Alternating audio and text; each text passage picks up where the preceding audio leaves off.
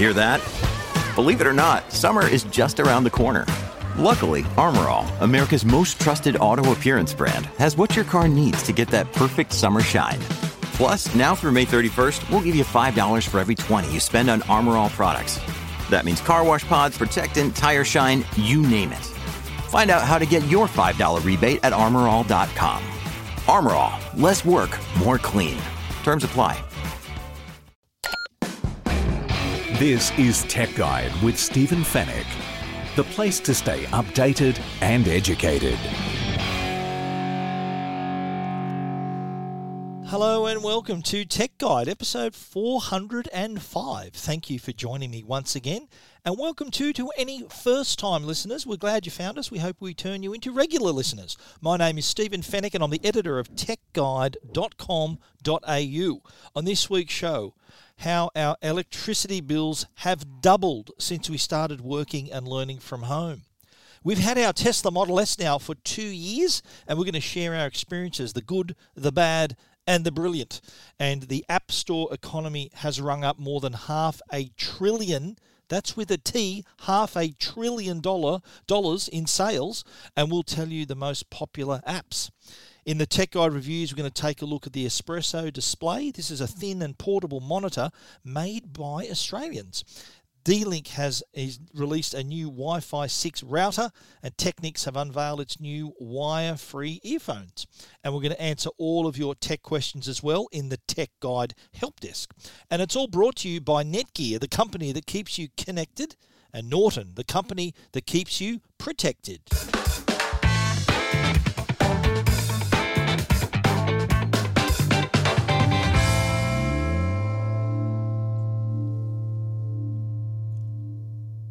It's been several months now since coronavirus restrictions have been put into place. March, I think, was the month where gatherings were greatly reduced and people started working from home and uh, students were learning from home as well. So we pretty much didn't leave our homes. We were we had to stay stay isolated for fear of spreading the virus. So we were told to social distance and all these things, but the end result, though, of spending all of that extra time at home has meant that we've used a lot more electricity, 105% more, as a matter of fact, which is more than double what we normally use. Now, when you think about it, under normal circumstances, we'd we'd have our peak periods of electricity, which would be the morning. We're getting ready for work, we're having showers, cooking breakfast, getting ready to get out the door, and then for most of the day, we're either at school or at home or, or at work. And then in the evening, we're back and then we're cooking dinner and having showers and heating the house or doing whatever, whatever we need to do. And that's the evening peak there. But in since the restrictions have come into place and we're working from home and homeschooling and doing all these things, we're not going anywhere. We're using all the electricity. We're staying home, working from home. So we're using our computer, our monitor, where the kids are using their computers and laptops and charging the iPads and charging phones. And we're also streaming more content because we're not going to the movies. We're not leaving the house to go to a cinema or to a concert or to meet our mates at the pub. We're staying home and we're using more electricity when it comes to lighting, when it comes to charging our devices, our TVs on longer during the day. And the result is that bills, our electricity bills, our usage has actually increased by 105%. Now, this was a, a study, a report put together by Natural Solar, which is Australia's largest solar and battery installer. They d- collected some data and also did some live monitoring of thousands of homes across Australia. Now, in March 2019, the average household was using 513 kilowatt hours of power per month, which works out at about 16 kilowatt hours per day. Now, fast forward a year to March 2020, at this very start, early days of the coronavirus restrictions, they were in place. So, more people working from home, homeschooling, and our energy consumption has rocketed to 1,052 kilowatt hours a month. Now, in April 2020, we saw another spike. It went up as high as 1,094 kilowatt hours, which works out to 36 kilowatt hours per day. That's more than double our daily power from a year ago. So the message is pretty simple here. If you haven't got your energy bill yet, brace yourself. It is going to be high.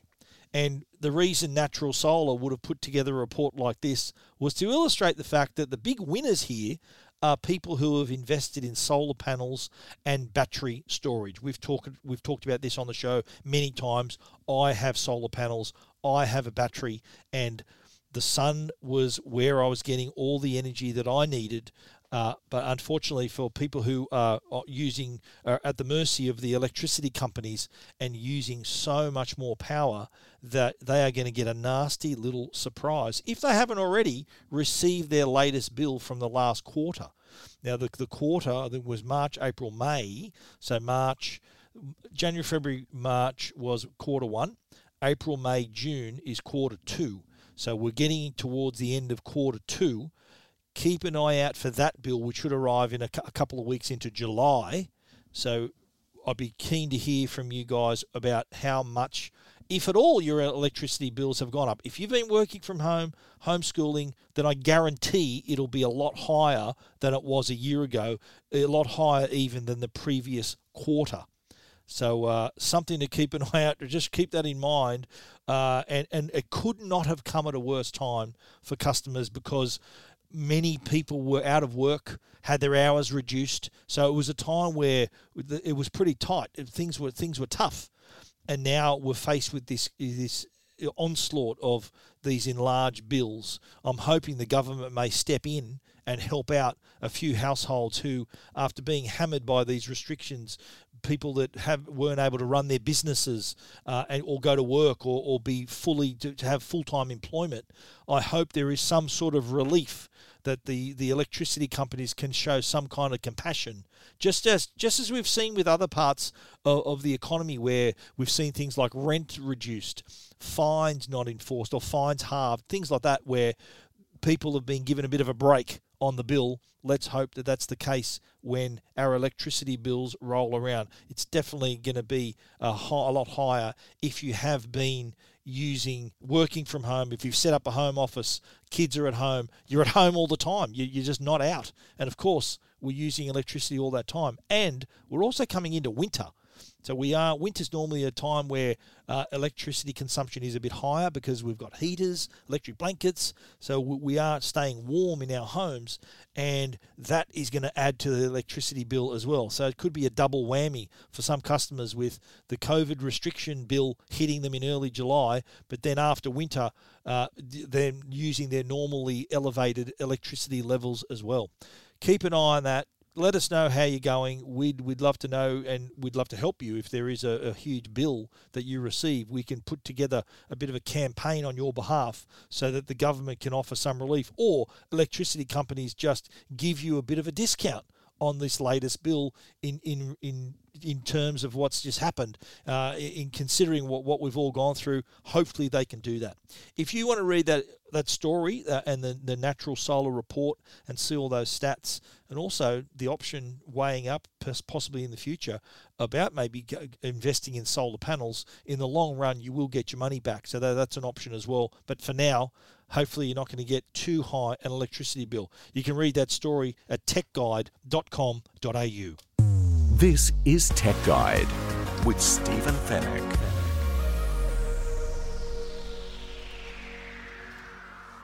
From electricity bills, we're now talking about electric cars, and in particular, our Tesla Model S. Uh, listeners of the show from who have been with us from the start. We've been broadcasting our Tech Guide podcast now. We've been uh, recording regularly for more than eight years now.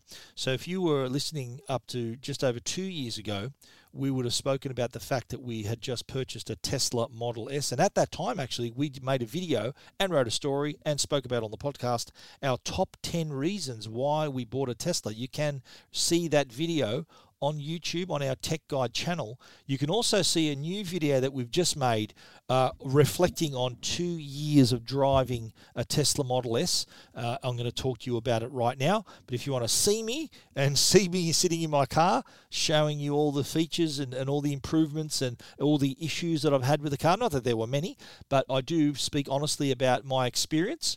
Uh, you can watch that on YouTube as well. But I'm going to tell you about it anyway, right here. Uh, the the Model S we we had uh, we bought on May 31, 2018. So the end of May this year was two years in this car, and there's a lot of things that have changed. Number one thing I'll have to tell you now, the car is a lot better today than it was two years ago.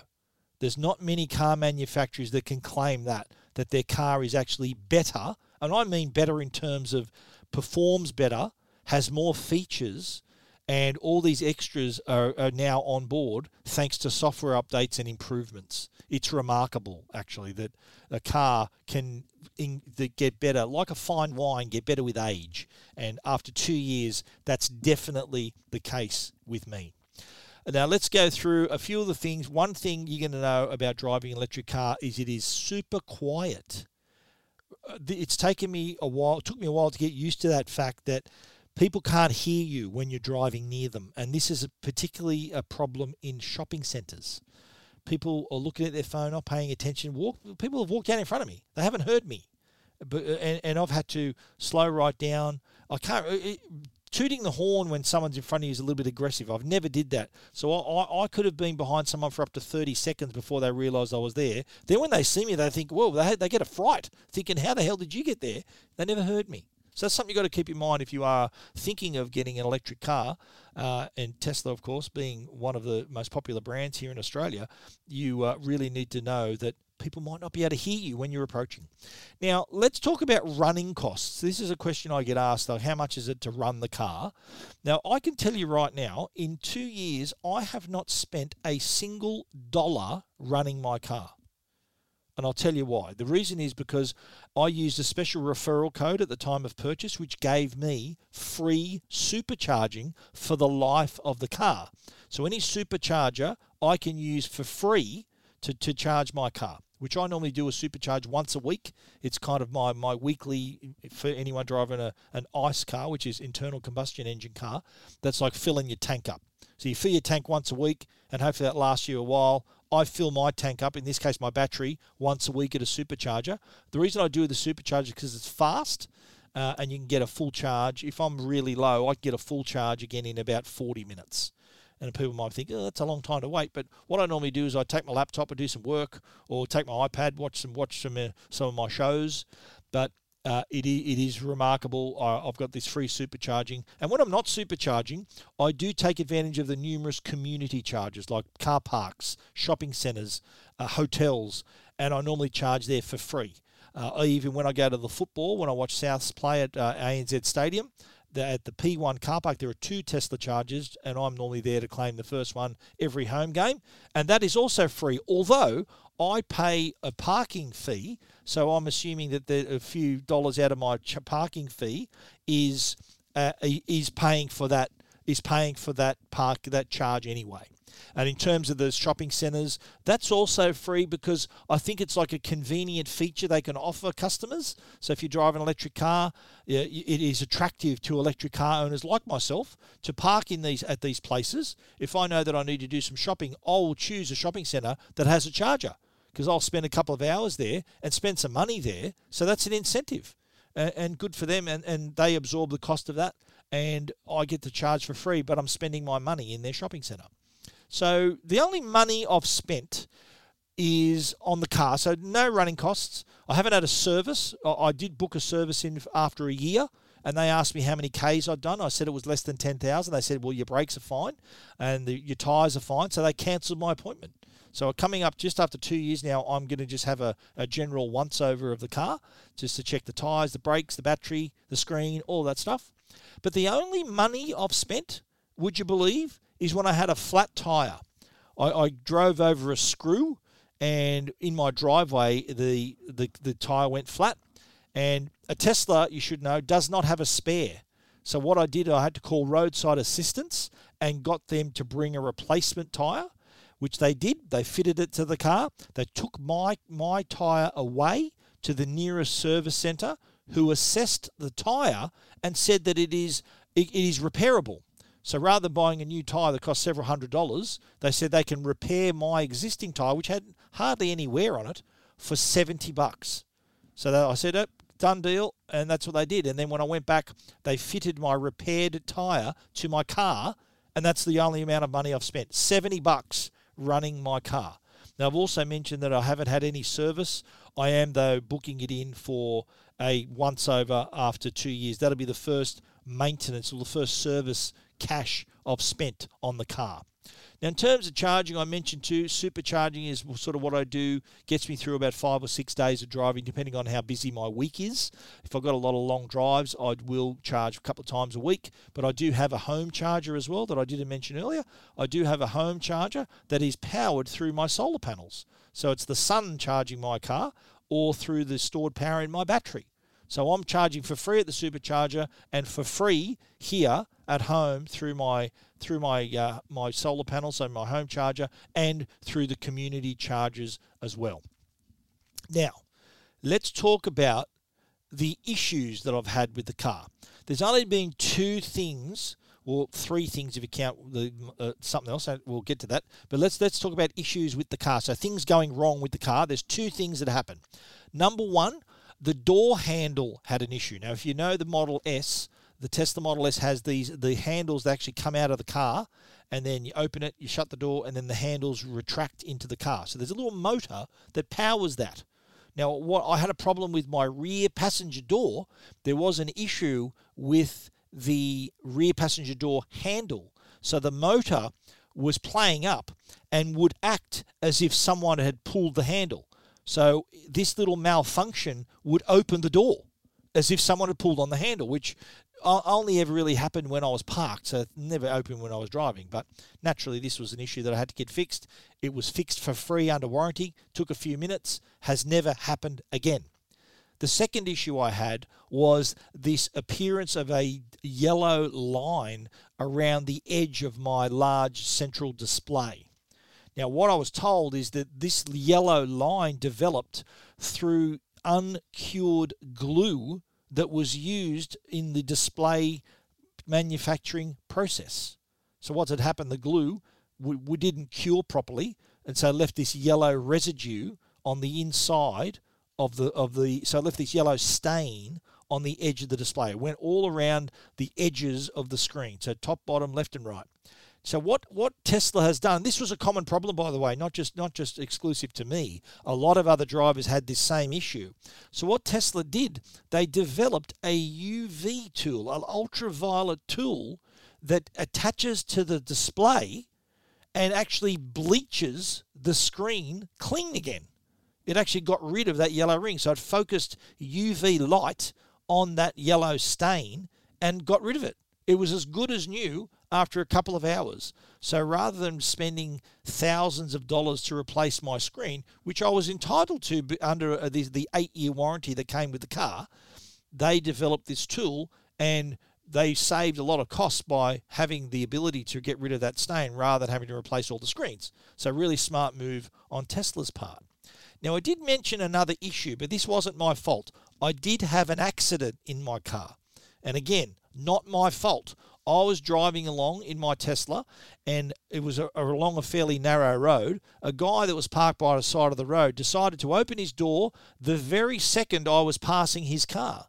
And what a result was, he smashed my passenger side mirror, and the door then scraped all down the side, the passenger side of the car. And his excuse was he couldn't hear me. I thought, well, you are allowed to use your eyes as well, mate, before you get out of your car. But you know what? Uh, the damage was already done. But he that he he accepted responsibility, and I was pretty depressed that my four month old car had been involved in an accident. So it did though open my eyes to the repair process when it comes to a Tesla. Tesla has to be repaired by an authorized repairer. In other words, a repairer that knows the process of repairing Tesla panels. And what Tesla does, they don't repair panels, they replace them. So there's no panel beating going on. They had to wait for the parts to arrive, panels to be welded into place, precision welding involved. So it took, I thought just replacing panels would speed up the process. I was wrong. What happens this this process is so precise that it did take a little while to get it right. So anyway, end of the day, the car was repaired, and what they also had to do before they could give it back to me was to send it to Tesla on the back of a flatbed truck. Then at Tesla, they had to they had to reconfigure, uh, uh, re re uh, jig the sensors. So they had to do a bit of a check to make sure that all the sensors were synchronized and recalibrated, and then it was returned to me about five weeks after the accident, which might sound like a long time, but that's actually short compared to what I've heard. I've heard other stories where Tesla repair jobs have taken months to, to, to complete. I'm talking two or three months uh, to, to, to repair rather than the few the few the five weeks that it took me.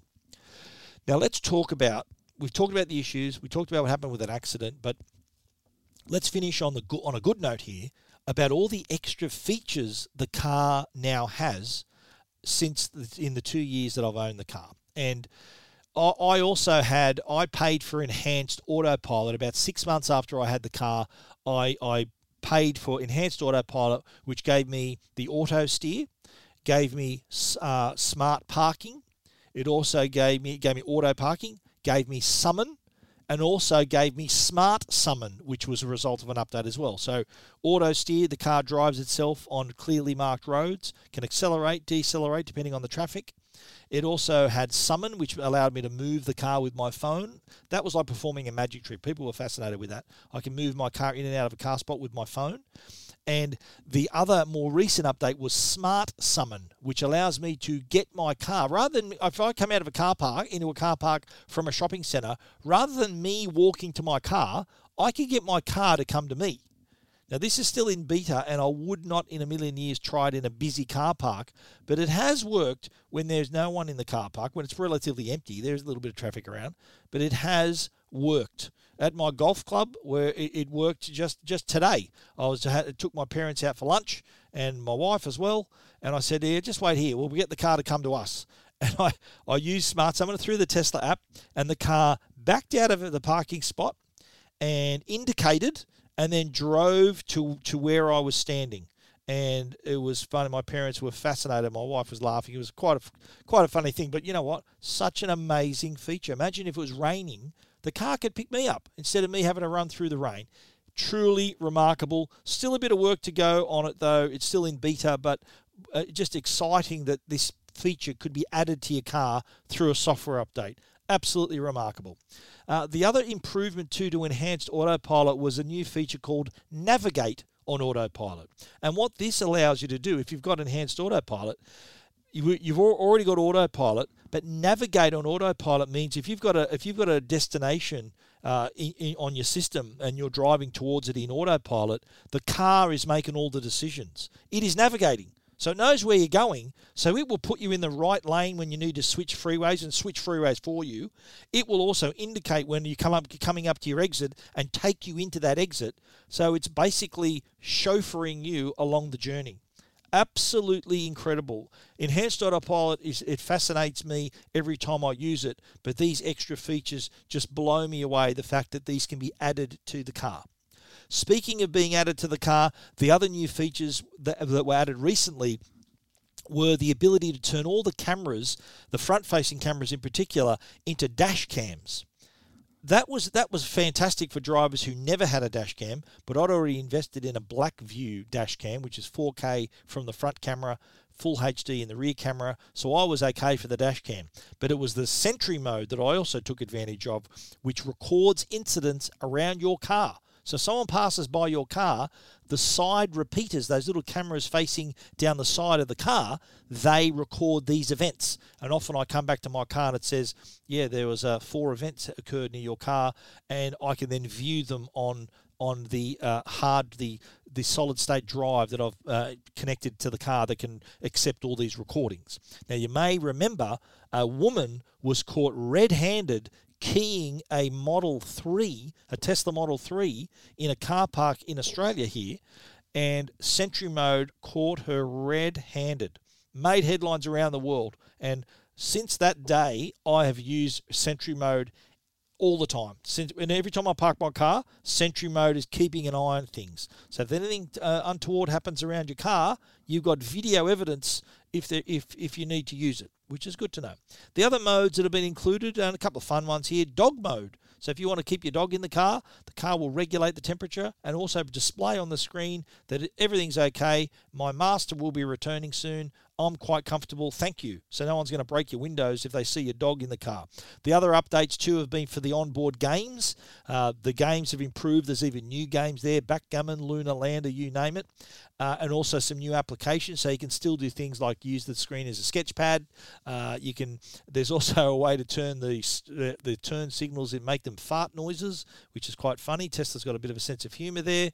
But all in all, I've got to say, I am really, really satisfied with the decision I made two years ago to buy the car. One of the smartest things I did. And I'll never ever drive an ICE, an internal combustion engine car. And um, I will go electric from now on, whether it's Tesla or another electric car model that comes around. But Tesla, I have to say, have done an amazing job in keeping the car updated, improved, and always is surprising and delighting me with all these new features. It's been truly remarkable. Not many other companies can say that. If you want to read more about my experiences after two years in my Tesla, you can check that out at techguide.com.au.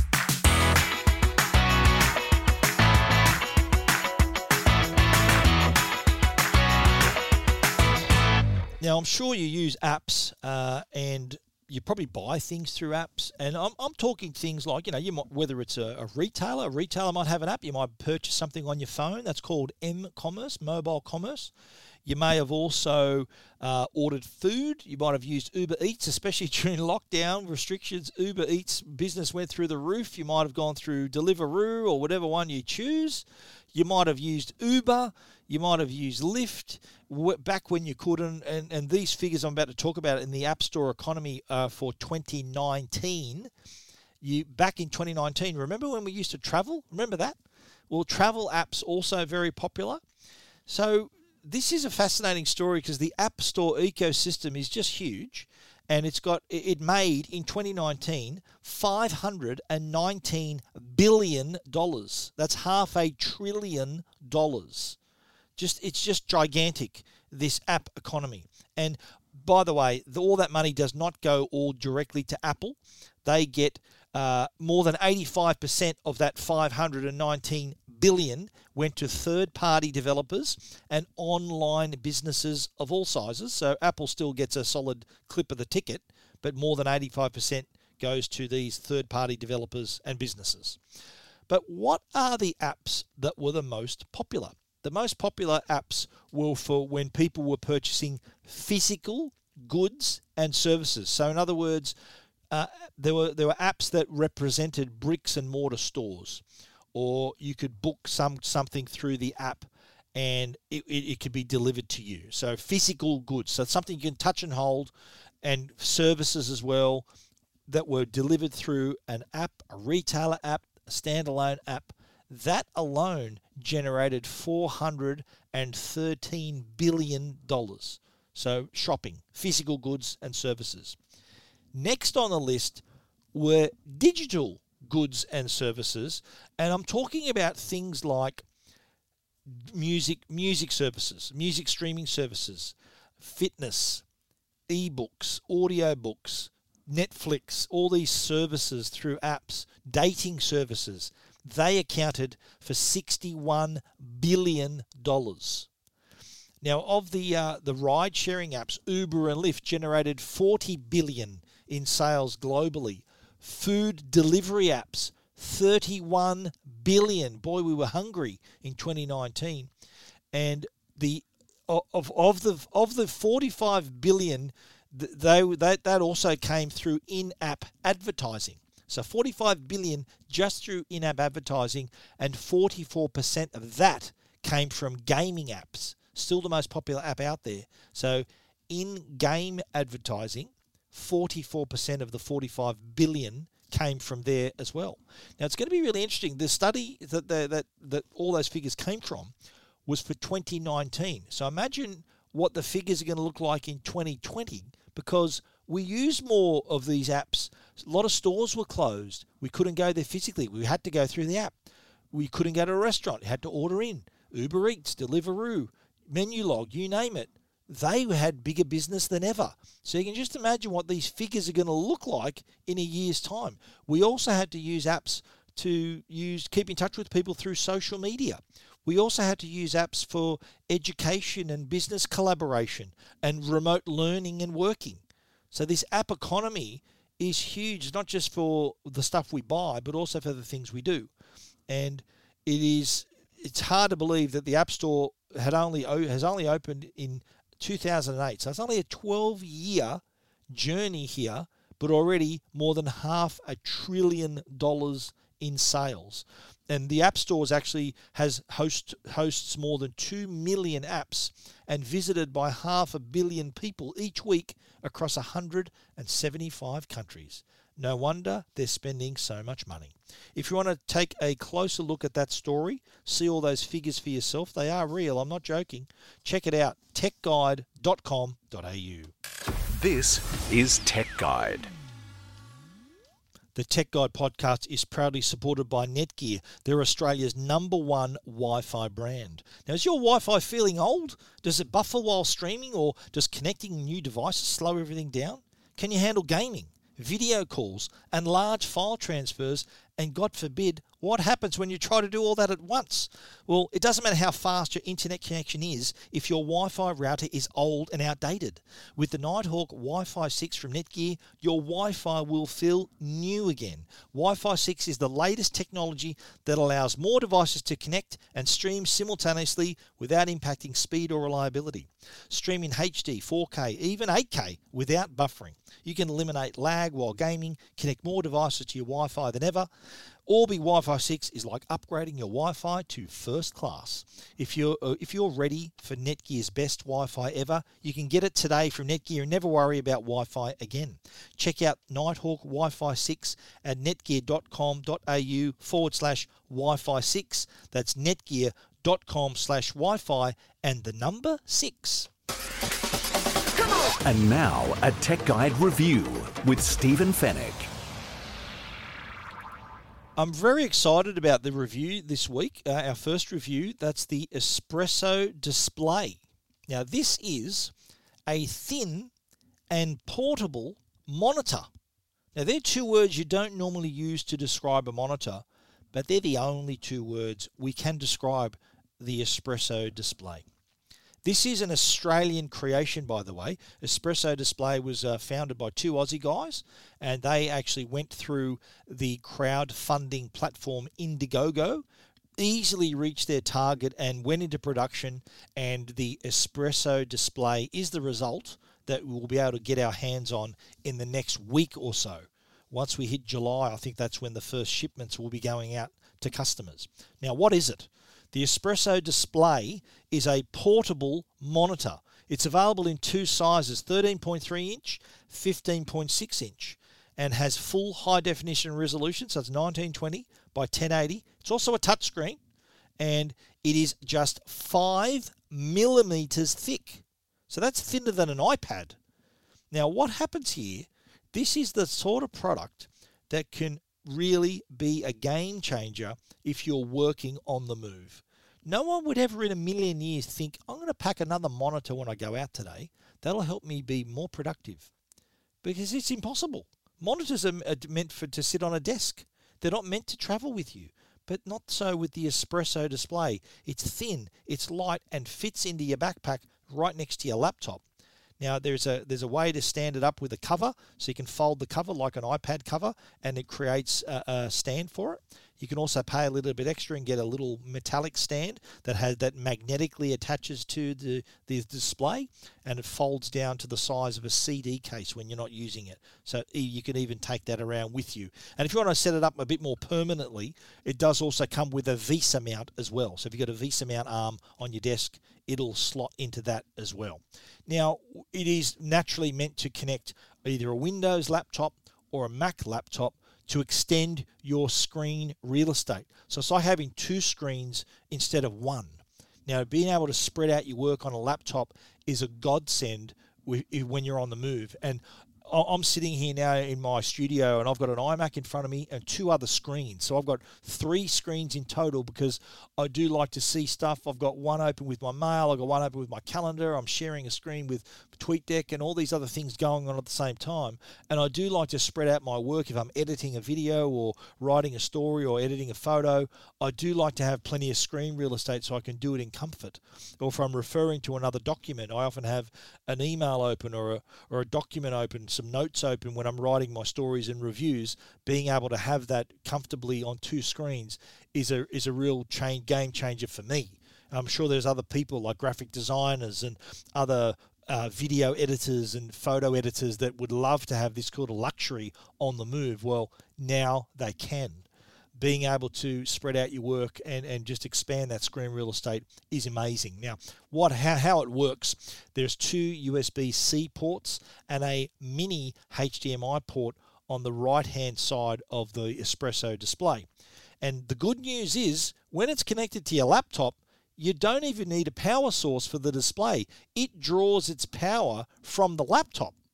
So you all you need to do is put up a stand, USB C to USB C, and you got a second display. One thing to note though, if you are in that scenario, it will run your battery down on your laptop faster because you got to think about it. Your laptop is powering not only its own screen, but suddenly it's powering a second screen as well. So that does have a, a noticeable impact on your battery. Uh, you probably need to keep your charger handy so you can uh, plug it in if the battery gets low, or better still, keep it plugged into power. Uh, and, and and you can you can get away with it. Not not that the battery's going to run out in five minutes, but just know that it will use power faster when the display is connected than not being connected. Now the other bonus here too, if, especially if you're a MacBook user, is that remember I mentioned this is a touchscreen. So there is a driver you can install to make Espresso display when it's connected to your MacBook into a touchscreen for that's compatible with a Mac. So imagine being able to use Safari and all these Mac applications, scroll through your email just by touching the screen. Mac Apple don't have a touchscreen MacBook and probably never will because they want you to buy an iPad Pro. Being able to do that, that is a huge, huge feature for Mac users, suddenly turning your MacBook Pro into a touchscreen, which is that could really change the way your workflow, could change a lot of things. So this is, when you're using it with a laptop, it's a no-brainer. It is such a good feature. It's such a good thing to have with you. And as I said, fits in your backpack right beside your laptop.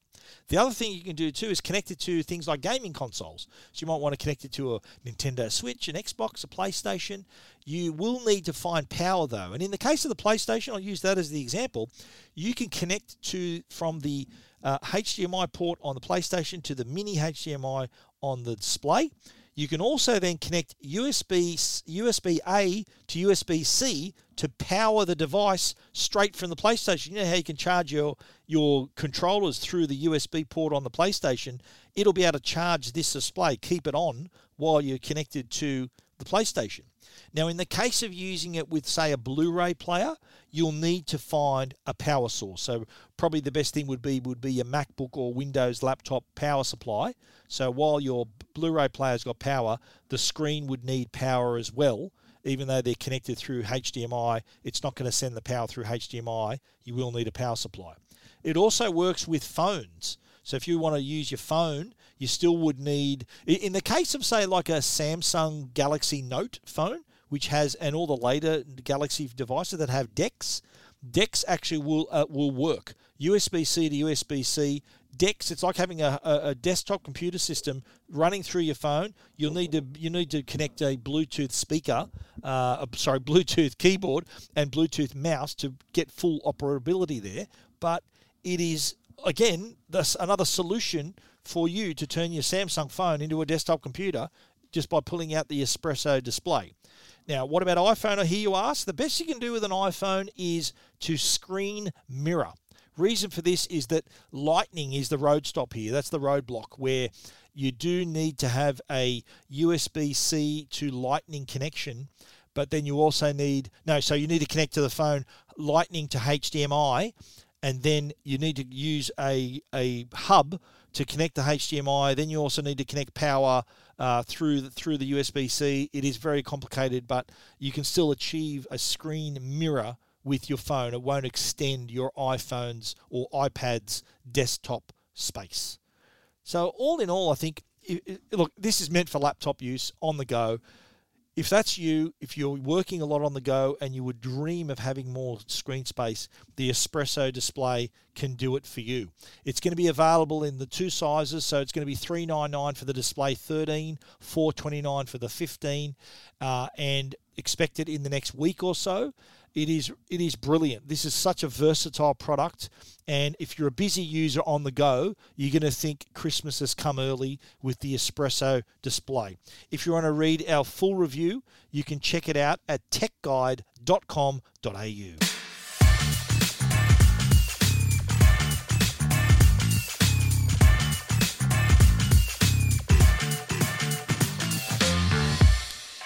Alrighty, well, D-Link has come up with a new router. This is a Wi-Fi 6 router. We spoke earlier during the Netgear uh, com- uh, advertisement earlier where how new and how f- much faster Wi-Fi 6 can be uh, what, what Wi Fi 6 enables a more faster and more reliable wireless connectivity. And that's what D Link has included with the DIR X1560. It can handle up to four 4K streams at the same time and also handle fast online gaming. So there's a number of features to improve the throughput to devices. So, uh, so the throughput to devices that's the speed at which Wi-Fi can connect that can increase by up to 25% using this new router from D-Link. It's got built-in power amplifiers, also includes beam forming, so it improves the range and strength of your network, and it can also increase your Wi-Fi speed up by up to 38%. That's a lot. Now it also has MU, MIMO, which is multiple user, multiple in, multiple out technology. So in, in other words, you can stream a lot. A lot of people can do a lot at the same time. So it's multiple users, multiple in, multiple out. It is like a, a, a super highway through this thing in terms of the bandwidth you get in your home. Uh, also has the capacity to split a channel into four sub channels to reduce the congestion on your network. That's what gets you into trouble if there's congestion. You're running an older router or there's an old device on your router, it kind of, because it sort of goes through one at a time, it can slow things down. Wi Fi 6 gets around that. So it is backwards compatible. If your device isn't Wi Fi 6, it'll still, it is still backwards compatible. But if your device is Wi Fi 6, you're on a winner. Like if you've got a, a laptop or a smartphone you bought within the last year or two, they've probably got Wi-Fi 6 on board and you're off to the races, that that's where you'll see that up to 38% speed increase. So if you are if you are looking at expanding your wireless network and you don't have a massive house, if you want to expand it, say a single story house, or you might have a townhouse or a smaller or like apartment, this would do the trick to improve on the Wi-Fi of your, say, your NBN router. Often the the modem router the NBN supplies, whatever provider you're with, the the modem part's great, but the Wi-Fi part not so good. This is a good example of a product you can add to that that will improve your wireless coverage in your home. If you want to read more about the D-Link DX DIR X1560. It is priced at $249.95. It's available now. If you're listening in New Zealand, it's $279.99 New Zealand dollars as well. D-Link looks after New Zealand and Australia, uh, and I thought I'd mention both of those in case there's anyone from uh, New Zealand listening. Hope hope you hope you're doing well. The D-Link DIR X1560 for two forty nine ninety five in Australia, two seventy nine ninety nine in New Zealand. And if you want to read more about it and see it, you can check it out at techguide.com.au.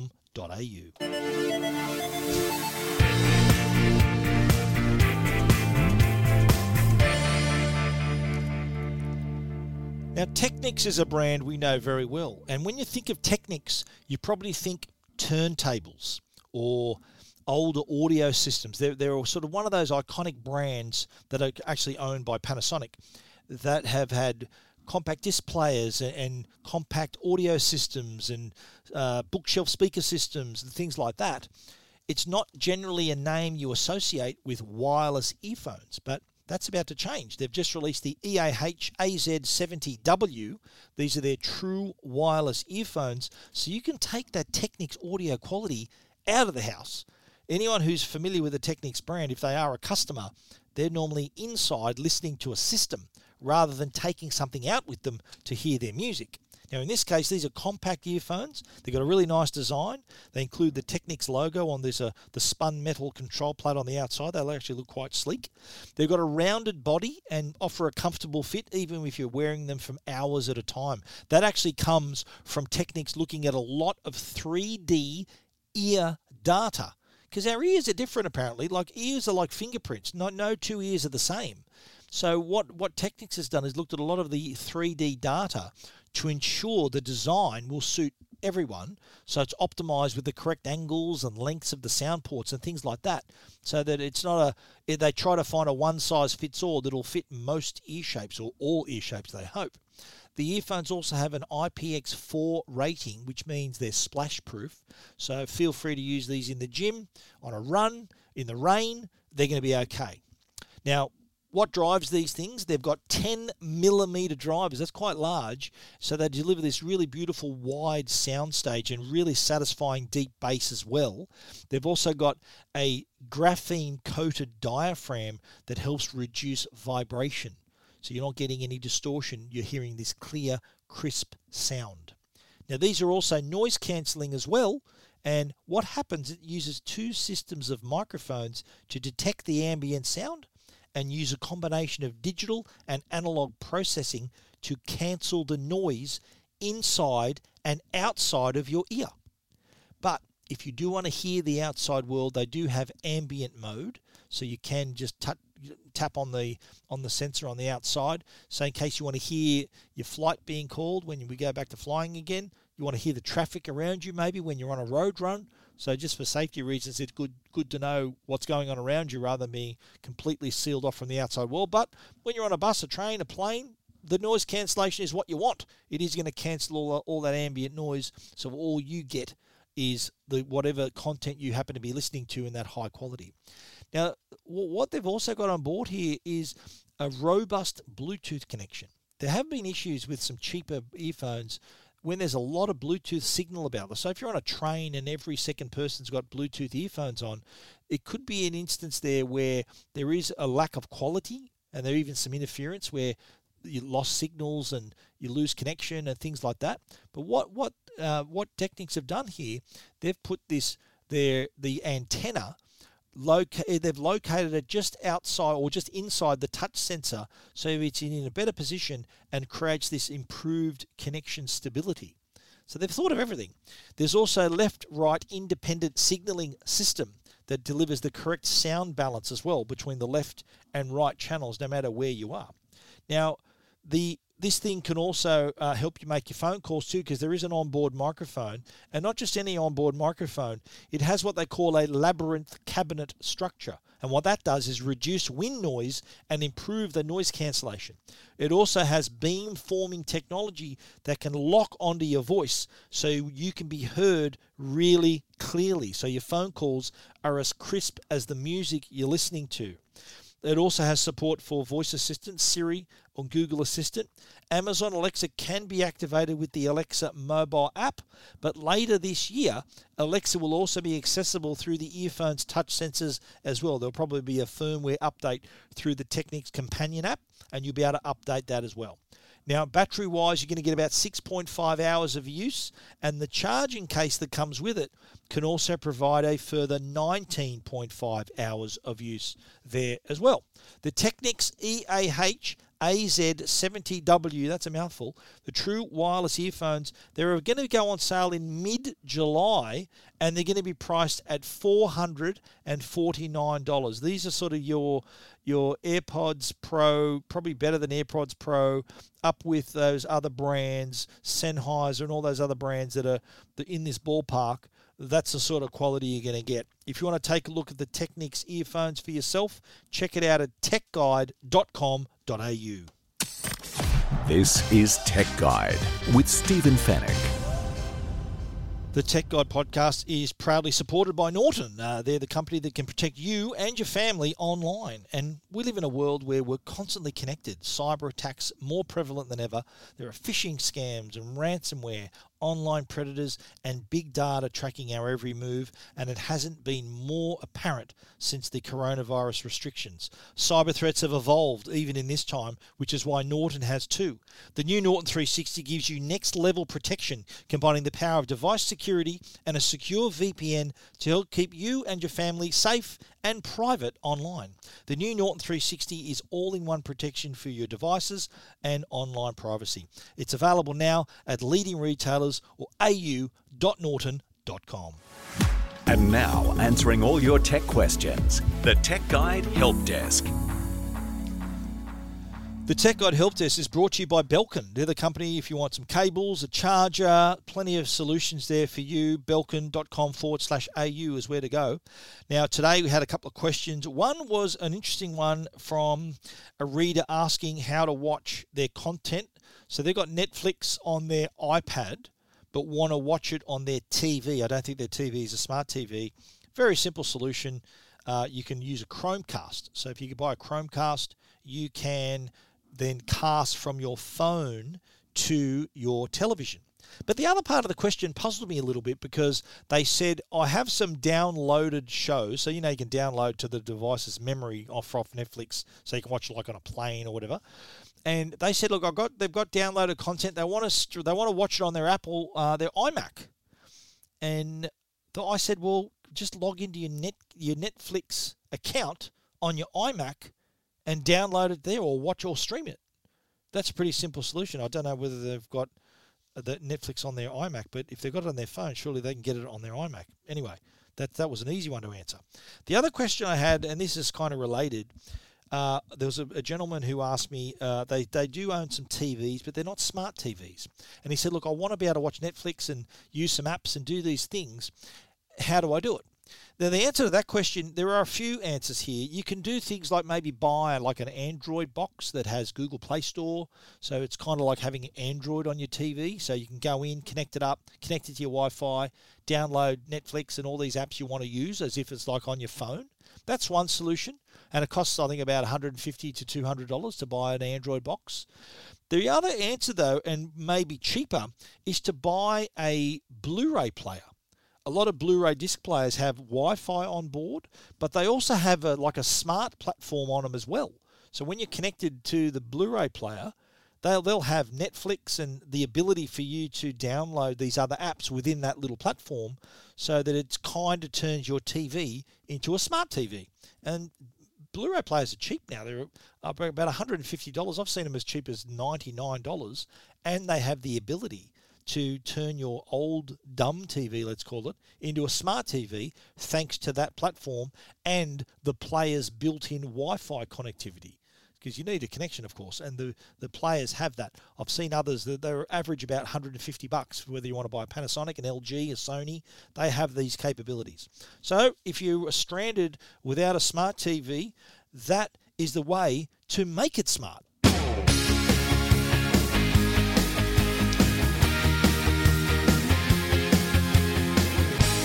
And we've come to the end of our show for this week. That went really fast for us. Hopefully, it did for you too as well. Everything we've spoken about on the show, you can find, of course, at techguide.com.au. And if you want to get in touch with us, we'd love to hear from you. Info at techguide.com.au or reach out on Twitter. I'm at Stephen Fenech, and that's Stephen spelled with a PH, the only proper way you can spell Stephen. And also leave us a review if you're loving the show. We'd love to get a five star review on, on Apple's podcast app. So please, we'd love to hear from you. Show us your support. Give us a five star rating. We'll even read out your five star rating if you do it on the next show. Uh, a special thanks to, to our sponsors, Netgear, the brand you can trust for all your Wi Fi needs, and also Norton, the company that can keep you and your family safe online. Please support the sponsors that support the Tech Guide podcast. Thanks again for listening. We look forward to you joining us again next week. So until then, stay safe and stay connected.